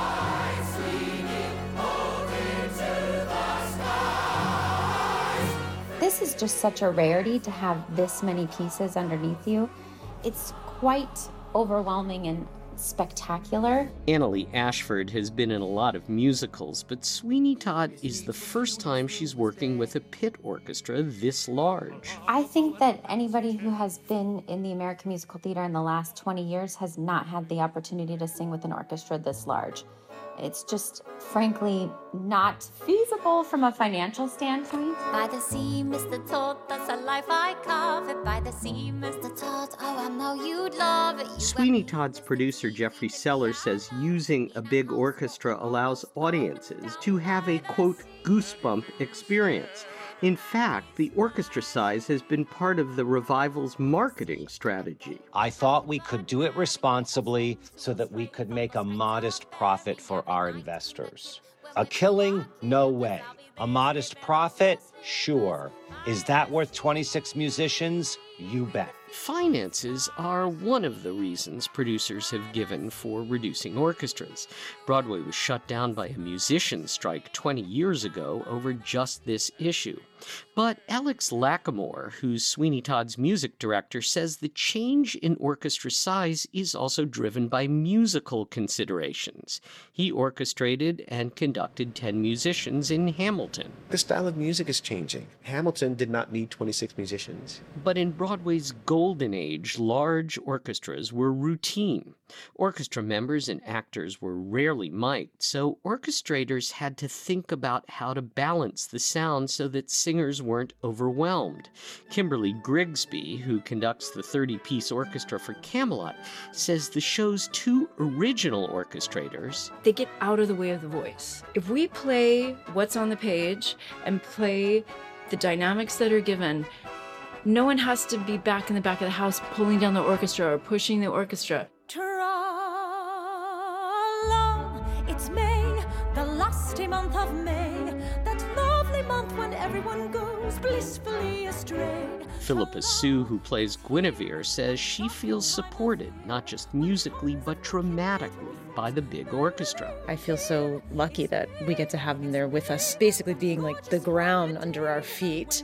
And it's such a beautiful relationship that we get to have with musicians in our storytelling. It's mad, it's gay, a libelous display. Camelot is at Lincoln Center Theater, which is a nonprofit. It has the resources to present old shows with big ensembles. They did My Fair Lady, The King and I, and South Pacific full out. But new shows are risky and expensive, so musical ensembles are usually kept small. Some Like It Hot, with a jazz score set during the Prohibition, is on the higher end of the spectrum, with 17 musicians, says co orchestrator Charlie Rosen. Outside of revivals, it's incredibly rare for a new musical to have a pit this big. And that's sad, because to get this sound of this era of musical theater and, and MGM movie, this is like the minimum you can get away with, you know? And we're on the small side for that. We only have three strings and they're cranking in there.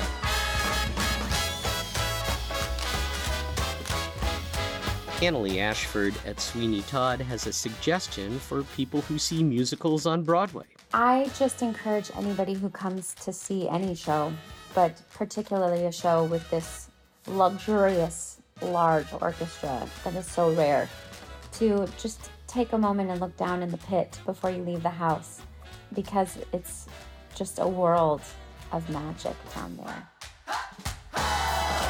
For NPR News, I'm Jeff Lunden in New York.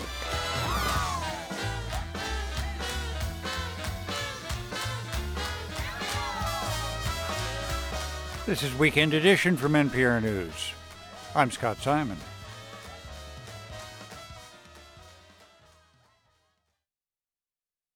Support for NPR comes from this station and from Hint, maker of fruit infused water with no sugar or diet sweeteners, available in more than 25 flavors, including watermelon and pineapple, in stores or delivered from hintwater.com. From Carnegie Corporation of New York, supporting innovations in education, democratic engagement, and the advancement of international peace and security. More information is available online at carnegie.org. And from the Doris Duke Foundation. We're funded by you, our listeners, and by CertaPro Painters, professional exterior and interior painting for your home or business. Learn more about their painting services at CertaPro.com. That's Certa with a C. Babson, top ranked in entrepreneurship by U.S. News and World Report, Babson's MBA prepares you to tackle global challenges. Babson.edu slash MBA. And Charles River Apparel's warehouse event today in Sharon. Partial proceeds support the Wellness Warriors, an active paddling support group for cancer survivors. I'm Tiziana Dearing. From news headlines to deeper dives into issues of real consequence, from Morning Edition to All Things Considered, from stories online at WBUR.org to conversations on stage at CitySpace. Everything you get from WBUR depends on a solid foundation of listener support. Help us get to our June fundraiser goal of 700 monthly contributors to keep our journalism strong. No reason to wait. Give at WBUR.org. I'm On Point executive producer Jonathan Dyer, and this is 90.9 WBUR FM Boston, 92.7 WBUH Tisbury, and 89.1 WBUH Brewster. Listen anytime with our app or at WBUR.org. WBUR, Boston's NPR news station.